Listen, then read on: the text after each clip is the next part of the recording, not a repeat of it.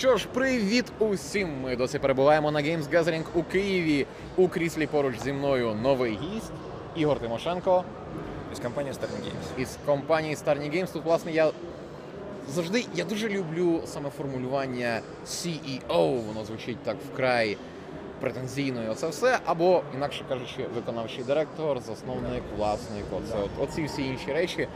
Ну і Starny Games. Тож, що саме, що саме презентувала тут на Games Gathering Starny Games? Крім самої себе, звісно. ж.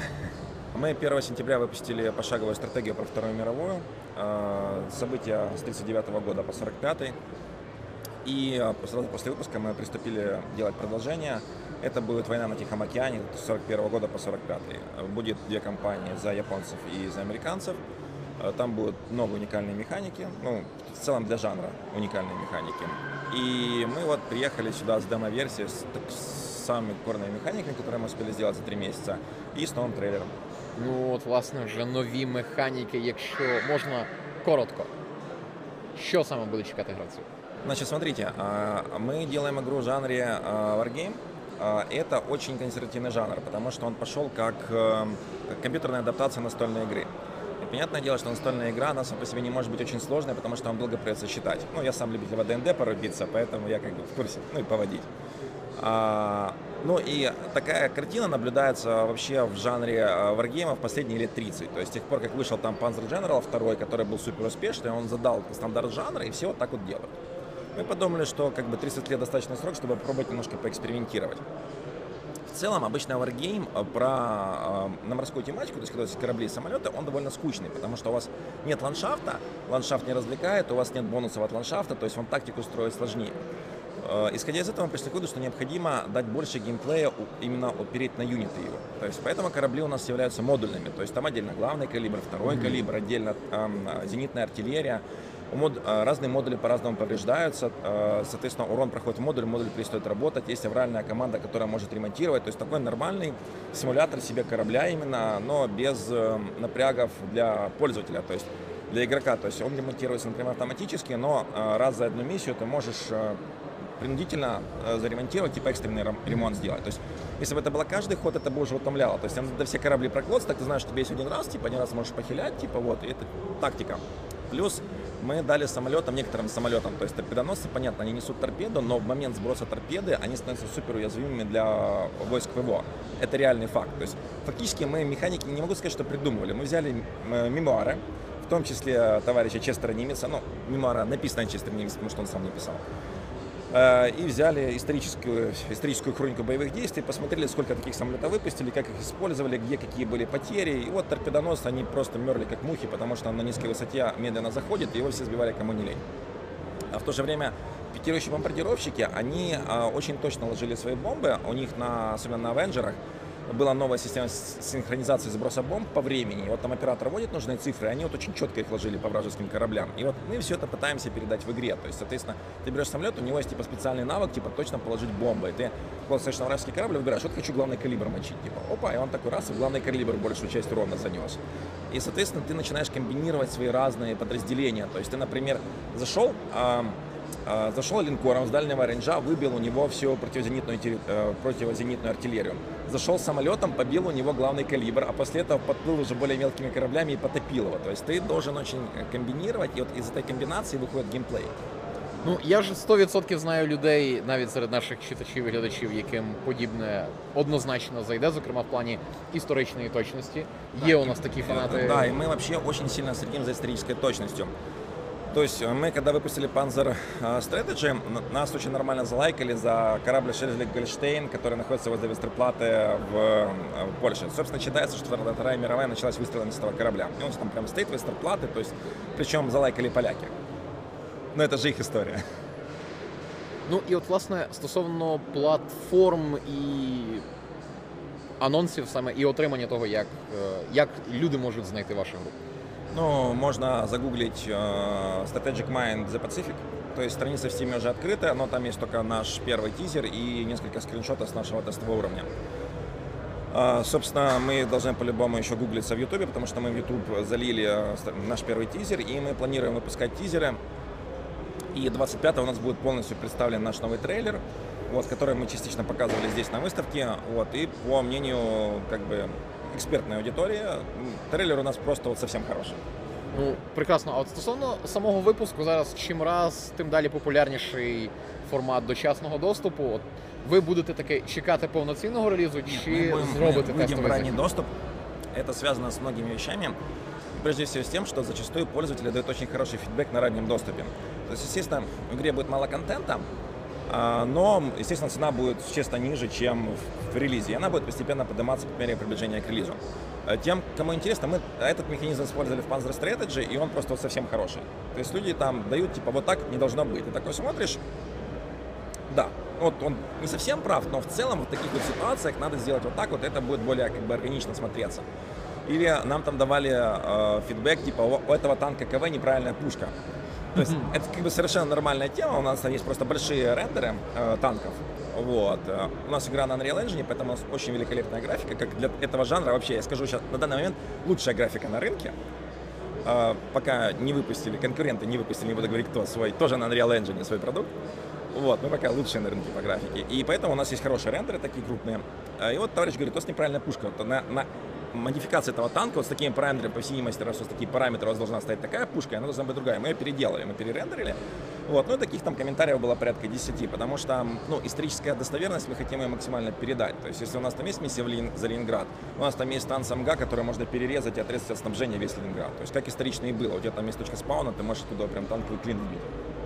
Ну, от, власне, знаєте, з кожним роком я, звісно, не прихильник цього твердження, але постійно знаходяться в інтернеті люди, які кажуть, ну, стратегії вмирають, стратегії вмирають. Розвійте, будь ласка, цей міф, який чогось. Я не розумію, чому існує вже доволі довгий час. Я, чесно сказати, теж не знаю. А, Есть просто РТС-стратегия, их очень много. И вот с ними, возможно, есть серьезная проблема с продвижением на рынок, потому что продуктов очень много. А выбирая, играть, скажем, во второй StarCraft или в какую-то no-name стратегию, понятное дело, что выберешь StarCraft, тут без вариантов. Поэтому у вас есть лидеры рынка, которые его держат. И пытаться туда идти очень сложно. Мы очень хорошо подгадали момент, мы вышли именно в жанре варгеймов, а, пошаговой стратегии именно варгейм, когда рынок был пустой. То есть а, всем надоели поделки с графикой 20-летней давности, а у нас там реальная физика, как крутятся, выстрелы, башни отлетают при взрыве, то есть все четенько, все именно как может сделать нормальный движок шутера.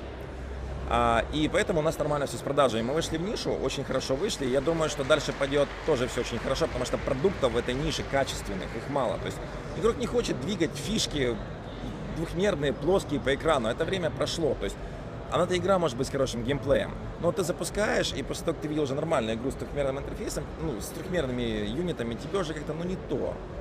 Вот такое оно возникает небольшое отторжение. Все-таки уже как бы 21 век, да, уже 20% прошло, уже как бы надо немножко графику подтянуть с 90-х. И, а производить такие игры их очень дорого. То есть, а, соответственно, там типа три товарища собраться, ее с таким качеством графики сделать не смогут. Потому что у меня команда 8 человек, мы делали 2 года. Солідно. Да. Вот. И а, это приводит к тому, что если ты делаешь качественную игру в правильную нишу, у тебя все получится. И независимо от того, стратегия это там или шутер, или кто-то, сделай, правильно выбери нишу, правильно оцени бюджет. Если ты делаешь РТС, заложи миллион долларов бюджета, и все у тебя получится. Не надо пытаться это сделать за 50 тысяч долларов. Ну і от, власне, нещодавно ми на своїх подкастах піднімали цю тему межа, нижня межа окупності, коли окремі студії ну, неправильно оцінюють бюджети. Тож, скільки, якщо не секрет, звісно ж, якщо це не комерційна таємниця, вам треба залучити людей, скільки треба Значит, зробити смотрите, у меня продажів для. был э, как раз доклад на эту тему вчера, и я выложил абсолютно все цифры, полную смету всех расходов по всем людям. Значит, мы суммарно потратили чуть меньше 120 тысяч долларов.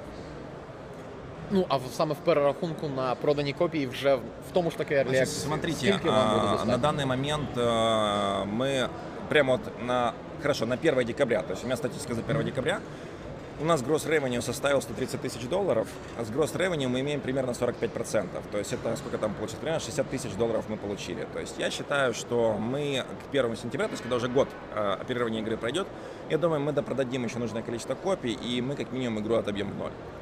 Но это тоже не совсем правильная оценка, потому что у нас э, мы используем больш... много наработок этой игры для того, чтобы делать следующую игру. То есть да, мы дополняем механиками, да, мы делаем юниты, но уже очень большой объем работы сделаны. То есть там, например, интерфейс сделан, сделаны вспомогательные модули для рисования карты, отлажен весь процесс. То есть это половина бюджета. То есть следующую игру мы продадим столько же, сделаем в два раза дешевле. Ну і раз уже вже самі зачепили цей момент, Unreal Engine зараз доволі гаряча тема дистрибуції на новому майданчику. Да. Які ваші плани на Epic Games? Конечно же, да. Ну, до речі, от а, Давайте я вам объясню. Steam берет 30%, 5% берет Epic Games Revenue. Чтобы вы понимали, 5% revenue Epic это примерно 10-15% от вашего дохода, потому что они берут 5% от гросса, а с гросса надо вычесть рефанды, вычесть налоги, вычесть э, revenue Steam, и вы отдаете 15, ну, там, 15% от своего дохода. Это очень много. А если вы по- публикуетесь на сторе эпиков, вы не платите эти 5%. Более вони того, включені вже в ці да, 12. да. Но нет, вы просто не платите. То есть условия такие, все платят 12%, э, в отличие от 30 на Steam, и вы не платите 5% revenue Epic Games. То есть, соответственно, вместо 35%, ну, от гросса, да, я плачу 12%. И это, ну, просто очень большие деньги в пересчете на прибыль получится. То есть, это, там моя прибыль раза в полтора вырастет после этого. Ну, конечно, надо туда идти, тут вообще вопросов нет, деньги просто на ровном Ну месте. і тут, власне, ще один момент. е, Можливо, ви його проясните, бо в нас ще не було можливості це довідатись. Саме політика власності. Тобто Steam він не продає чесно, він віддає в довготривалу безстрокову оренду. А Epic Games Store вже давали вам інформацію, як саме у них буде організовано процес передачі прав? Це буде теж оренда чи повноцінна Смотрите, покупка? а, смотрите, а, я на самом деле не интересовался этими вопросами и даже вряд ли буду. Потому что я на это никак не могу повлиять. С точки зрения денег однозначно надо выходить. Поэтому независимо от их политики, в любом случае это их риски. Эта а, компания находится а, в правом лондонском праве, да. Соответственно, если у них будут какие-то проблемы а, с... Извините. если у них будут какие-то проблемы э, какие-то проблемы в правовом праве с э, кастомерами, с эндюзерами, которые платят деньги, они будут с этим разбираться. Поэтому, конечно же, они должны сделать нормальный э, end-user agreement, да, который позволит им нормально функционировать. Пропишут полную продажу, пропишут аренду, это как бы их, это дело их юристов, и вот это их дело. Они будут делать, ну, я уверен, что они будут делать правильно, потому что они зарабатывают процент. Раз они зарабатывают процент, они должны сделать так, чтобы поставщики контента были довольны. Ну і напевно ще одне важливе питання, яке я не задав свого часу. Ну, ваш новий проект. Тільки синглплеєр, кооп, мультиплеєр, як саме там будуть взаємодіяти Значит, режимі? а, синглплеер прежде всего, потому что у нас вообще типа, типа слоган, типа two, э, two stories, two lives, two sides. То есть мы хотим показать э, войну со стороны двух человек, со стороны Честера Нимица, как главнокомандующего всем, э, всеми ВМС э, США на Тихоокеанском театре военных действий, и со стороны Исакура Ямамото, как главнокомандующим всем ВМС сил Японии на Тихоокеанском театре военных действий. Мы хотим сделать кат-сцены, которые будут э, хорошие синемати- синематики сделать, которые будут показывать именно почему, вот за что они воюют, почему они вынуждены, почему Штаты в эту, ну, Штаты в эту войну втянули практически, почему Япония на это пошла. Ведь, как сказал сам Ямамото, боюсь, мы только рассердили гиганта, и ни к чему хорошему это не приведет. Это его цитата после атаки на Перл-Харбор, которую он спланировал, кстати, сам. Мы хотим донести вот именно это. Поэтому для нас э, синглплеер это наш фокус.